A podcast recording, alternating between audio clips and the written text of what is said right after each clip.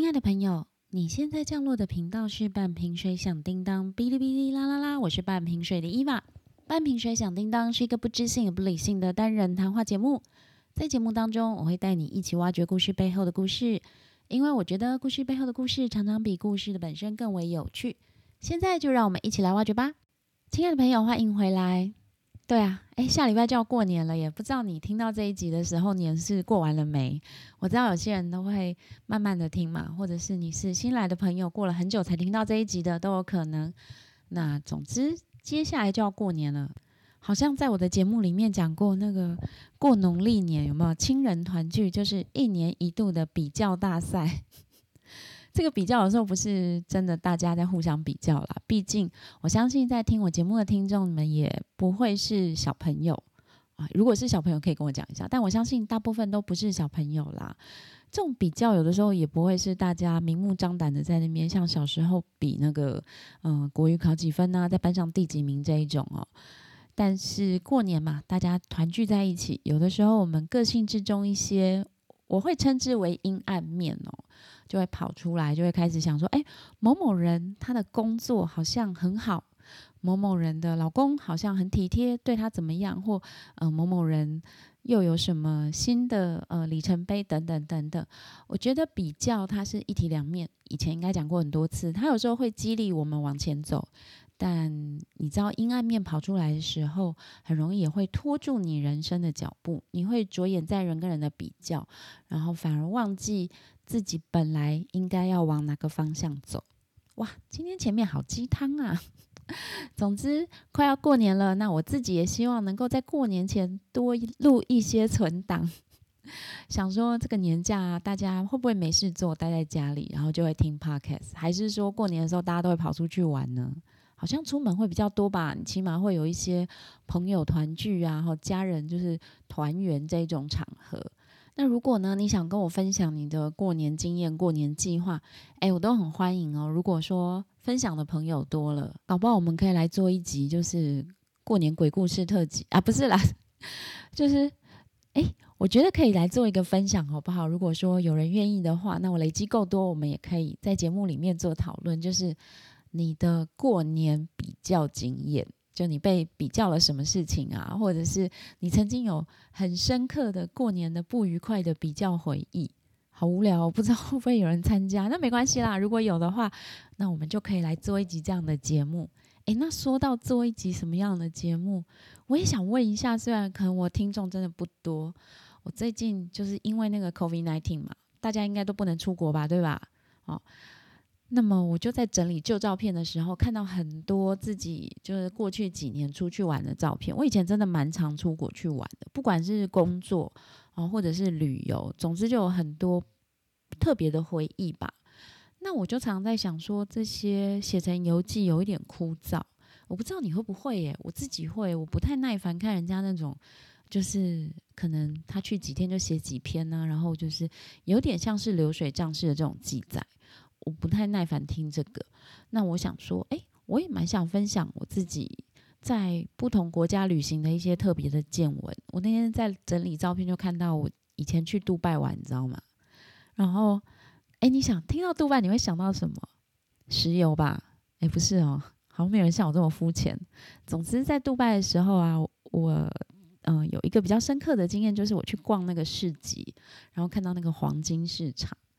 然后那天在整理的时候，觉得哎，那黄金市场的照片很有趣嘛，因为它如果你有看我的 Instagram，你就会知道说那个我拍的是那个很像那个宫庙里面那种宫妈穿的那种金缕衣，哎，它真的是金子做的哦。然后我就突然想到一些就是关于杜拜的黄金交易啊等等的故事。我觉得也蛮像故事背后的故事诶，你觉得呢？我就想说，哎，其实我也可以来做这样的 podcast，就是不是去介绍这个地方，因为假使我今天要介绍杜拜，我觉得可以找到一万篇 比我讲的更有料、更值得就是收藏的。可是我想要分享的是一些也算是旅游背后故事的故事吧，不知道你们有没有兴趣？如果有的话，也欢迎就是留言给我，或者是私讯给我。那或者是你们会不会觉得要开一个新的节目比较好啊？我今天在跟我朋友讨论的时候，就想说，哎，好像开一个新的节目比较不会跟我原来节目冲到嘛。那无论如何，这不会是今天的事情。那我们今天还是继续要回来讲我们的《后羿弃兵》《The Queen's Gambit》这个影集。对哦，希望这个节目可以在今年是鼠年嘛，希望可以在鼠年之前把它做完。我上一次是讲到第四集，对不对？这个影集就是一个 Netflix 的原创影集。那主要的主角是 Beth，她是一位西洋棋的天才少女，现在应该已经成年了，在剧中哈。那 Beth 从小是在孤儿院成长，被校工发现了她的下棋天分。在青少年时期被收养之后呢，她就逐渐的展露了这个天分，跟着她的养母到处去下棋比赛赚钱。好，赚钱当然是一个目的，但更重要的是贝斯非常的热爱下棋。那在上一集呢，我们做到他已经成年了，然后去墨西哥比赛，遇到了世界棋王博戈夫 （Bergov）。那么在这一次的比赛之中呢，贝斯算是惨败吧。好，当然非常沮丧嘛，因为他下棋大部分时间都是无往不利的哈。那在这个同时呢，他的养母又在旅馆里面过世了。上一集的结尾真的很忧伤，忧伤到哎，我有讲嘛，甚至连赞助商的那个内容都没有办法说出来。因为呃，如果你是第一次听这个节目的朋友，大概解释一下哈，贝斯与他的养母感情非常的深厚，因为他的养父在贝斯被领养回来没有多久之后呢，就离开他们了。就是抛弃他们就跑掉了，所以他跟这个养母一直是一个算是心灵伴侣的关系。他们不太像一般的母女，养母很支持他，也会陪着他到处比赛。那么当然，贝斯在参加这些比赛所赚的奖金也供他们两个人过着蛮不错的生活。那么养母并不会用一个长辈的这个地位啊，或者是优势来压过他，而是一直的提醒他。你的生活可以不是只有西洋棋哦，你是一个天才，但是你要注意，你不能只想着赢，大概是这样子哦。所以养母突然的在旅馆里面过世，对贝斯来说是一个非常大的啊，在心灵上沉重的打击，而且加上他那一场比赛又输了，那也因为这样的关系哈，我们知道吗？贝斯这个时候也大概就十八九岁哈。在异国，就是墨西哥，面临到又输棋，然后妈妈又过世了，他要一个人去想办法把妈妈的灵柩安排回到美国。然后，对，要再强调，他下棋又输了，他整个人双重的打击之下呢，他又开始酗酒，然后呢，吃他非常重要的那个镇定剂。那在第五集，就是我们今天要介绍这一集的开头呢，Beth 的生母。的这个影像回到了贝斯的心里，好，你可以说他是做梦梦到，或他想起来的。在这个影集之中呢，偶尔会有这样的片段，就是贝斯的生母出现在嗯贝斯的回忆里面。那他的生母。其实，在当代是一个很聪明的女人，好，好像是个数学博士吧。我们前面介绍过，那她个性也比较特立独行哦，所以我们也知道她是自己一个人带着贝斯在过生活。那在那个年代，女人虽然有非常好的学历，啊，非常聪明，但是也不一定可以找到合适的工作，所以她们母女其实是住在那种拖车里面，你知道吗？那在这一段 Beth 的回忆里面呢，也对他有很重要的影响，因为妈妈就对他说：“孤独并不可怕，可怕的是你周围的人都要对你下指导棋。”这句话好像我们现在也嗯会听到人家告诉我们嘛，就是不要让别人左右你的生活哦。然后他妈妈跟他说：“所以你不要被别人牵着走，你要会照顾你自己。”好，那在开头就是有一段这样的回忆。我觉得这段话呢，它可能在接下来的这一集中都会影响 Beth 的很多决定。其实严格来说也没有错啦，人本来就不要被别人左右和，被别人下指导棋来指导你自己要怎么过日子。但是我觉得，常常我们在努力不要被别人影响的时候，你反而会朝着一个相反的方向走。我觉得这种反抗心有时候是天生的。我自己遇过很多这样子的状况。我说我自己处事，我不在攻击别人哦，就是说别人告诉你说，哎，你可以怎么想，好，但你偏偏就要往另外一个方向想嘛。不是只有天生叛逆的人会这样，有些人只是没有表现出来，他也是会干这样的事情。那么如何去成功的做一个不要被别人影响的人呢？你有没有想过这个问题？哎，我有想过，哎，我觉得要成功的。做一个不被别人影响的人，首先你必须打开耳朵去听别人讲的话哦，不止打开耳朵，你的心也要打开。昨天呢，我才在网络上看到一个朋友说，他听到我的呃 podcast 的名称就半瓶水响叮当嘛，给他很大的冲击。以前我们都会说啊，不要去乱说话，不要去说一些你不知道的话，但他就说，哎，其实半瓶水响叮当有个好处就是。你讲的话会有很多的回应，你可以从回应里面再去沉淀你想要的资讯，或者是再去做更深层的思考。那我自己觉得，如何不要去被别人影响？首先是你必须要去打开心、打开耳朵，去听很多别人要跟你说的话。当你听了很多很多不同意见的时候，你才容易去归纳出来什么是你会需要的。而且啊，如果我今天不是一个打开心听别人说话的人，别人对我说话的那个内容就会越来越单一，你知道吗？因为人跟人是互动的嘛。如果你不想听别人说话，你只想听你想要的东西的时候，那别人跟你的互动也会越来越单一啊。因为没有人喜欢碰钉子，或者是被拒绝。那我觉得如何去做一个要听大家说话，然后去找出你需要的这个。准则也好，或者是建议也好，关键就真的变成在那个打开心、打开耳朵的这个部分。而且啊，我自己会觉得说，的确，我不想让别人掌控我的生活，不想让别人对我的生活下指导棋。但是，人在世界上生活，还是免不了与其他人有交集或连结的啦。就是如果你一直想说，哎，我不要被人控制，所以我要跟人家保持一个距离呀，或者是我要跟人家就是。不要太密切的来往，其实本身你就已经受到影响了，不是吗？那总之呢，贝斯的生母很优秀，很特立独行。那他对贝斯的一些教导，就像今天所讲的，他会一直提醒他，不要让别人对你下指导棋。那么我们抽回来看，贝斯在。嗯，墨西哥舒淇之后呢，又孤单的一个人，哦，那个情境真的有点惨，你知道，就是下着大雨，他坐计程车回到只有他一个人回来的家，本来是他跟他养母两个人的这个家，哈，那就只剩下他一个人回来。然后在他进门的时候，很巧，电话响了。哎，对啊，那个年代都还用电话，大家知道吧？家用电话，不知道你家还有没有在用家用电话？我家家用电话已经被我拆掉了啦。那打电话来的人是他以前第一次在那个肯塔基州立大赛宰掉的一个大师，叫巴提克。这个大师也跟他差不多年纪了。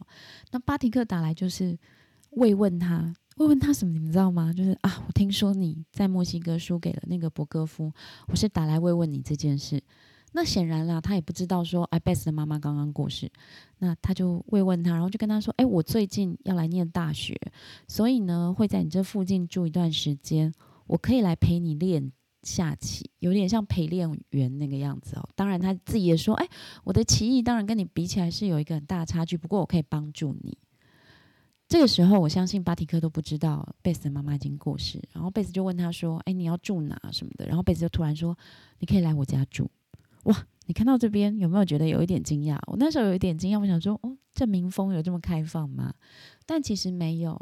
巴提克来他们家的时候呢，就带了一大堆书来，这些书都是西洋棋的书，两个人就交换了很多书单，然后讨论都是这些西洋棋的战术或什么，就很像两个书虫的交往，你知道？哎，我这样讲有点过分，可是你知道，有同样兴趣的两个人其实是很容易开始交谈的。我们前面讲过，贝斯其实不善于社交，他的社交常常有一点笨拙哦，但是只要跟西洋棋有关的对话，他都可以。很伶俐，而且嗯，非常的有条有理，因为这就是他非常喜爱的一件事，而且现在也显然是他的工作嘛。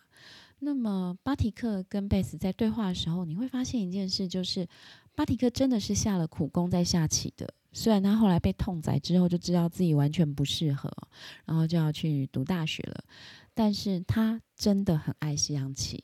那贝斯也很爱西洋棋，但贝斯是走一个直觉型的路线。哦，这边可能会有人觉得说，哎，是不是走直觉路线就不需要耕耘？其实这是两回事。嗯，我们可能在以前的教育里面，常常会觉得天才就是好像生下来他摸到就会。我觉得应该不是这样子的。那么在后羿骑兵里面呢，我们也可以看到，其实天才的确会比别人有更强的呃学习能力。但是如果没有学习动机，如果不去学习，他还是一样不会。贝斯当然是一个西洋棋的天才，但他仍然花了非常多的时间在研读。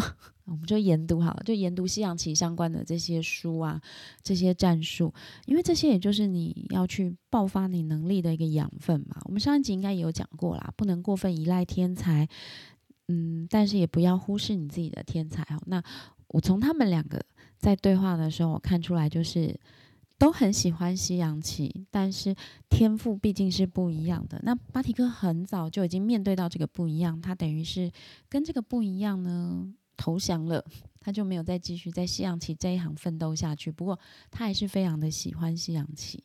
那在这个时候，他也提醒了贝斯，因为他也知道贝斯在输的时候呢会很愤怒，但是这个愤怒只会让你嗯只看到当下。这段话我大概重复就是来回看了一阵子，对我来说是蛮大的提醒。嗯，我自己当然情绪控管大概也不是非常好吧。那么愤怒会有很多种的原因，你会对一件事情愤怒，愤怒到你把行为就表现出来，可能是说很难听的话，或者是有一些肢体动作。那这些愤怒的所谓行为啊，它对你最大的影响，其实就是让你只看到你的眼前，你的当下。愤怒的确有一些好处哦。哦，第一个是，如果今天是别人欺负你的时候，这个愤怒的反应，也许可以让别人知道不可以再做这件事了。虽然你也有可能会引回来更大的暴力，但是愤怒的好处，第一个是可以划清楚你跟别人的界限；再来是愤怒的确是一些能量，可能可以带你往前走，但是它都不持久。所以这边呢，巴提克说了一句话，说愤怒其实像是一个香料。香料就是它有画龙点睛的作用，但是你不可能靠吃香料填饱肚子吧？那这个时候呢，我们可以从一个上帝视角啦，就影集的上帝视角看出来，巴提克是暗恋贝斯的。好，但是贝斯在这个时候呢，虽然他让巴提克来他家。但是他并没有想要跟他有什么肌肤之亲啊这样的关系，他纯粹就是非常的孤单。因为巴迪克每天来访，他还是会回去他住的地方，就好像住一个旅馆吧。那么贝斯每天等他走了以后呢，他会穿上妈妈的睡衣，好，然后呢躺在妈妈的房间里面。他对于失去妈妈，然后要一个人过生活这件事情，毕竟还是非常嗯伤痛的。哦，那他这个伤痛用很多代替的方式来隐藏。我前面讲嘛，就是喝酒啦，然后吃镇静剂嘛，然后现在又加上了抽烟，因为他的养母也会，他有一点模仿他养母的生活方式，就是会躺在床上看电视，看到睡着等等这种度过寂寞的方式。那白天呢，巴提克就会来陪他下棋，陪他研究他的战术。这个时候，巴提克其实也发现了贝斯在吃镇静剂，这个镇静剂应该不是毒品啦，它就是一种药。有点灰色地带，它可以帮助人，因为药都本来是拿来就是治疗一些症状或疾病的，但是贝斯的确是在滥用。不过大家也知道吗？恋爱中的人眼睛都是瞎的，就是盲目的啦。所以巴提克是先把这件事情藏在自己的心里，他没有去对贝斯说破。哎，所以你们知道恋爱真的是很盲目的哈。前面有说过，恋爱的时候眼睛都会瞎了一下。那当然，对于巴提克来说，贝斯又聪明又漂亮，然后西洋棋又下得好，真的是他梦中的情人。那他可以跟这个梦中的情人相处，就近距离的接触，好像就是你跟你喜欢的偶像，可以每天一起做你们喜欢做的事。诶，我不是说那件事啦，就是一起去做你们的兴趣，然后共同的兴趣，真的是一件很幸福的事情。不过这个时候，我们就要反过来看了。我们可以看得出来，巴提克很喜欢贝斯，但是对贝斯来说是什么样呢？我其实没有觉得贝斯有巴提克喜欢他这么多，甚至他有没有真的用那种男女的感情去喜欢巴提克，都是一个问题。只是在当下，他非常的孤单，因为我们前面就讲过嘛，他跟他妈妈不是一个一般的母女关系，他们是伴侣关系，妈妈是陪伴他成长，然后也会给他很多的忠告。但是现在这个人消失了，只是突然消失的。前面在讲别的节目的时候，应该也有提到过这种，就是家人突然消失的一个打击。那对贝斯来说，他们没有办法处理这种事情。哦，我们不要说年轻人很难处理好了，即使是你现在，也许你已经三十岁了，你可能四十岁了，要你去处理这种生命中突然发生的这种消失的意外，我觉得都不是非常容易的事情。那对贝斯，我们前面讲过嘛，他的一些情绪是埋得很深，或者是他没有在呃处理这些情绪的这种能力，所以对他来说，巴提克是是一个非常好的陪伴。因为最重要的是他很会下棋，虽然跟贝斯比可能差非常多，但总之他起码也是以前的 Kentucky 的州立冠军嘛，对吧？那当然啦，一男一女两个年轻人每天相处，接下来就是发生关系。这边真的超级夸张。贝斯跟人家发生完关系之后呢，他马上就起来，然后点了一根烟，打开书开始看，就开始研究他的棋术之类的这一种。哎，你如果就是没有去看那个画面，你这样听我讲，很快听过去的时候，是不是觉得我在讲一个渣男的故事啊？哎，真的很渣，对吧？不管你现在单身，或者是已婚，或者是有伴侣。我觉得这种反应都超级烂的，而且尤其在两个人第一次发生关系之后，完全没有想要温存或者是呃任何就是那种甜言蜜语。我先讲是女生这一方哦，就从这边看的时候，我会觉得他是不是对于这个男女的情爱这件事情上，他天生是欠缺一些雷达，或者是他好像不是很需要这一块。我真的会有这个感觉，诶，就是这是坏坏榜样，大家千万不要学。然后，当然，巴提克看他的表情啊，就是有一点受伤，而且有一点呃惊慌失措的那个样子啦。我自己是这样解读的，因为如果你是男生，你要想一九六几年、六六年的时候，你跟一个女生发生关系，然后对方就是马上好像毫不在意，起来就穿衣服，然后抽烟看书，你大概也会吓呆吧。但是这个时候，巴提克还还是爱着他心中的女神。那到这边呢，不管你是听我讲，还是你有看过这部影集。应该都会感觉到贝斯可能心里并没有真的这么爱巴迪克吧？我不知道，就是我前面讲他是天生缺这个能力，还是他并不是喜欢这个人。但他好像就不是这么的爱他。不过呢，他非常喜欢有巴提克的陪伴。两个人在那个算是暑假的时间吧，就是住在一起，朝夕相处。对，就是每天下棋，你懂的。那在这中间有一个小插曲，不知道大家还记不记得贝斯之前去上高中的时候，因为一开始就是穿的也比较陈旧，好，然后也是很不时尚。就不时髦嘛，所以他在那个学校一开始就是被其他同学排挤。哎，我前面应该有讲过吧？我觉得这种人就是不太喜欢跟你不一样的人，然后很喜欢去欺负这种好像穿衣服比较不时尚的人。这种好像从以前到现在一直都发生，哎，会吧？那总之呢，有一天贝斯在一个那个大卖场，就是那种超级大卖场闲逛的时候，他就遇到以前欺负他的一个女孩子，以前最耀眼的，可以说是类似校花的这种女孩子。那这边有一点有趣的梗是说，那个女孩子以前在霸凌贝斯的时候，曾经冷冷的说：“我才不会像你这样去某某卖场买那种便宜货。”可是他们就在那个卖场相遇了。好，那在美国啦。当然，在那个年代，高中毕业就是一件很重要的事，有点类似我们现在大学毕业这样。所以那个女生她其实高中毕业之后呢，就跟高中男朋友结婚了。那当然，结婚之后她就是推着小孩出来逛这个大卖场的。那他们两个相遇就寒暄了一下，这个女孩子就有点羡慕的跟他说：“贝斯，我看到很多你的报道，你去很多国家比赛。”那贝斯跟他闲聊的内容有一点不是不友善，而是。贝斯好像真的没有办法跟一个哈跟自己生活圈有点远的人这样闲聊，因为贝斯就会接一些高中的时候那个女孩子后来呃跟他打屁的一些很白痴的话题，比如说。高中的时候啊，女生就会问他说：“哎，你去比赛会不会遇到很多帅哥啊？会不会跟他们聊天什么的？”这个前面好像讲过哈。然后贝斯还在接这个话题，问题是人家已经当妈妈了，而且就是是一个少妇这样。然后贝斯讲的话题，对方也很尴尬，因为人家早就忘记跟你寒暄过这种事情了。但是亮点不在这里，亮点在就是他的同学推着那个婴儿车要走的时候呢，贝斯看到他的婴儿车下面有一袋烈酒。表示什么？表示这个同学他现在也在酗酒。那前面我应该讲过哦，在美国就是五零年代之后，六零年代、七零年代，这种家庭主妇酗酒，应该也不是只有家庭主妇，就是。可以说什么国家集体酗酒嘛？就很多人集体酗酒的这个事情，其实是很常见的一个现象哦。但嗯，我们在很多的电影或者是影集啊，甚至是小说作品里面，都会看到特别去描写这些家庭主妇酗酒的状况。那以前也讲过，可能就是生活没有重心，然后没有办法去发展自己的所长，然后造成的一些苦闷的状况。但是对贝斯来说呢，我相信他当时看到那一袋酒。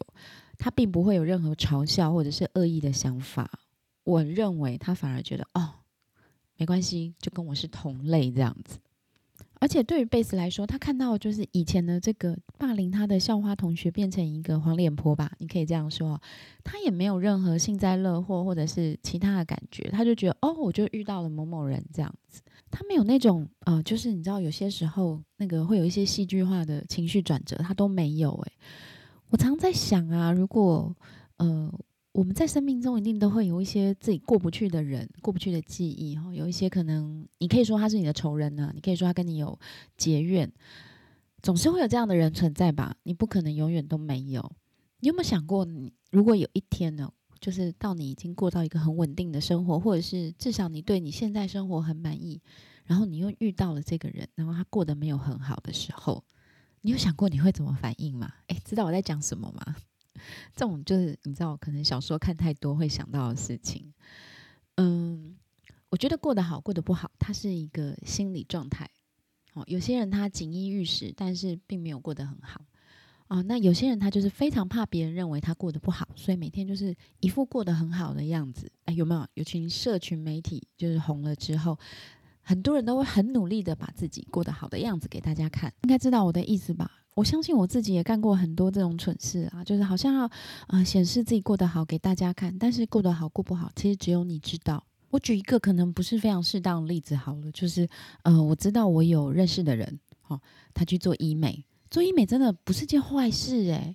你知道，就是现在有那么多现代科技，让我们可以就是变得比较年轻漂亮，我觉得超好的啊，只是就是要花钱嘛。那我觉得这也不是什么丢脸的事情啊。但是我就知道，我有认识的人，他是做了医美，但他不讲，他希望你认为他都没有变，他就是本来就这么漂亮。可你知道吗？那真的有差。我的有差不是说差，就是真的是不一样。你为何不要承认呢？你为何希望你自己本来就长这样子，而不需要经过任何的加工呢？我们不是应该希望自己本来的样子就是被自己接受，这才是最重要的事情吗？所以，嗯，这当然是一个。小例子啦，也许也不是这么恰当。如果你有做过医美，你不要怪我，因为我真的觉得做医美很好。然后如果有那种就是你觉得很好的诊所，诶，其实你也可以私讯分享给我。你知道我非常懒，所以我一直没有去做，我觉得好懒好麻烦。然后啊，收集那么多资讯什么的，所以我要说的是，你有接受你自己的生活，你有觉得你自己过得很好，那才叫做很好，对吧？然后在你自己觉得你自己过很好的时候呢，我们刚前面是不是在讲遇到以前跟你过不去的人，你会有什么感觉？就是我相信，嗯，我们会说有人跟你过不去，一定是之前你们彼此之间有什么心结嘛，或起过什么冲突，比如说像那个男女之间呐，或情侣之间就是分手不愉快，有没有？我一定要过得比你好，我将来一定要找一个比你好一百倍的对象之类的哈。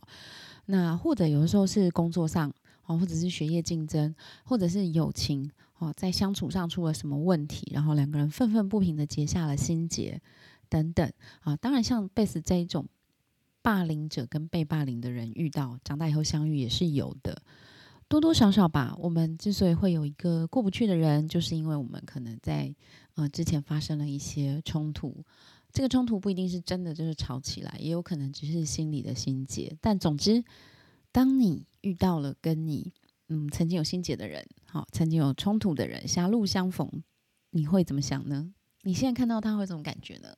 我觉得大家可以想一下，哎，因为在这一段，他想要呈现，其实只是说，哦，这个呃，以前高中的校花，在结婚之后呢，也变成了一个家庭酒鬼，你可以这样说啦。但是我从这边会去想到，就是说，哎，你以前学生时代，或者是呃，不管什么时候啦。你遇到跟你有过梁子的人，你在路上遇到他的时候，你会去考虑他过得比你好还是比你不好吗？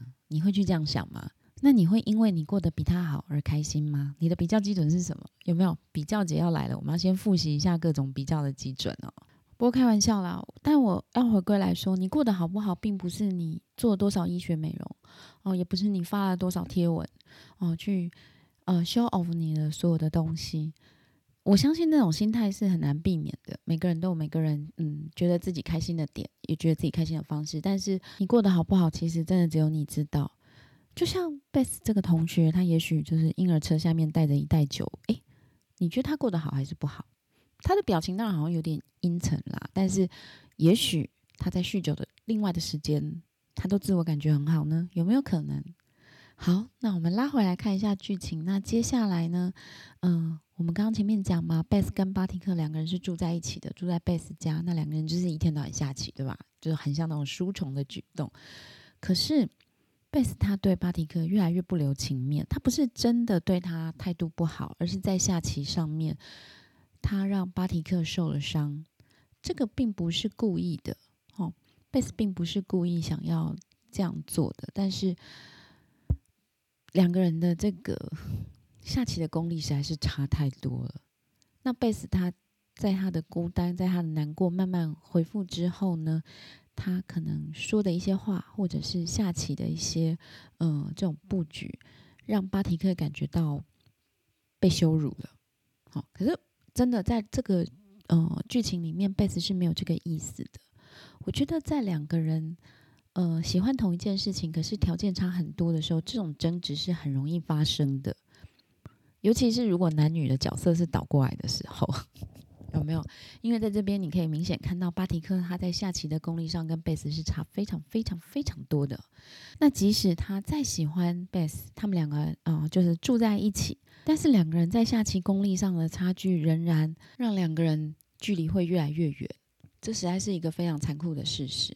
那后来刚好遇到开学，巴提克就打算要搬走了。那他要搬走的时候，贝斯是蛮错愕。不过巴提克跟他说：“嗯，我其实没有我想象的这么爱吸氧气。”哦，当然，嗯，对照来说，就是贝斯真的非常的爱吸氧气。那但是巴提克也有提醒他，就是意思就是我知道你在吃镇静剂，希望你不要再继续这样下去，因为有一些天才棋王就是这样疯掉的。大概类似是这样子暗示他了。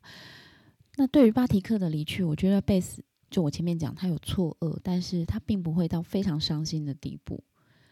的确是一个非常好的伴侣，就是陪伴他下棋啊，过生活。但是在这上面，哦，就我的意思说，在下棋这个能力上的差距，的确也是贝斯没有办法弥补的。而且他并不是有意要伤害巴提克的自尊，可是就是差异在那里。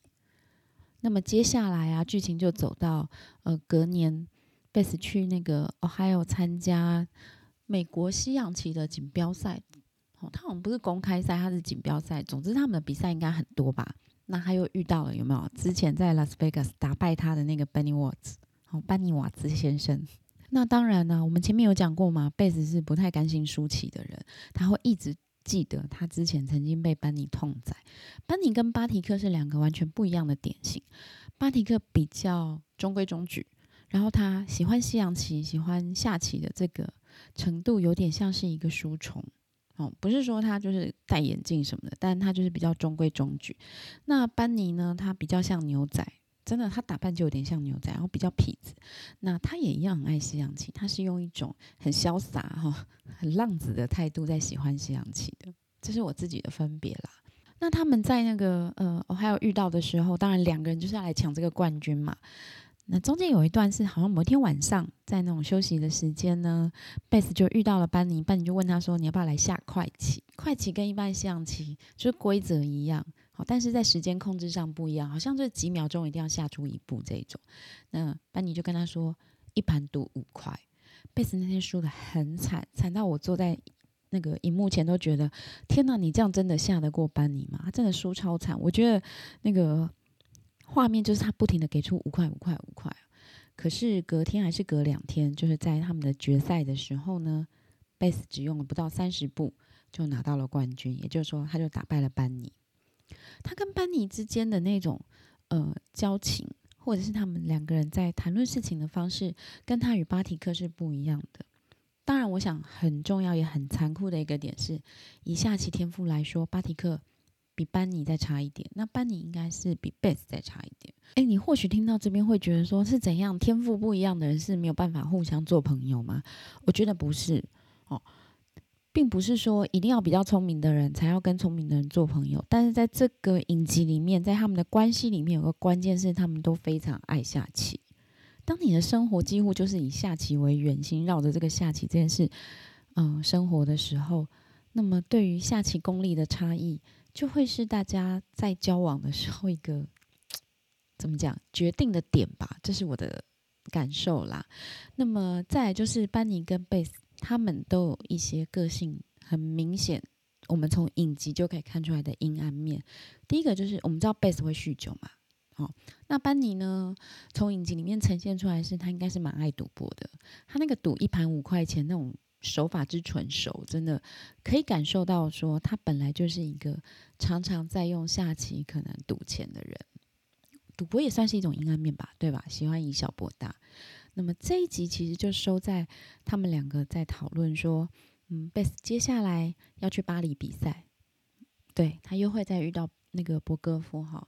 然后班尼则是一直提醒他，最好的比赛，应该说最重要比赛，其实是在苏联。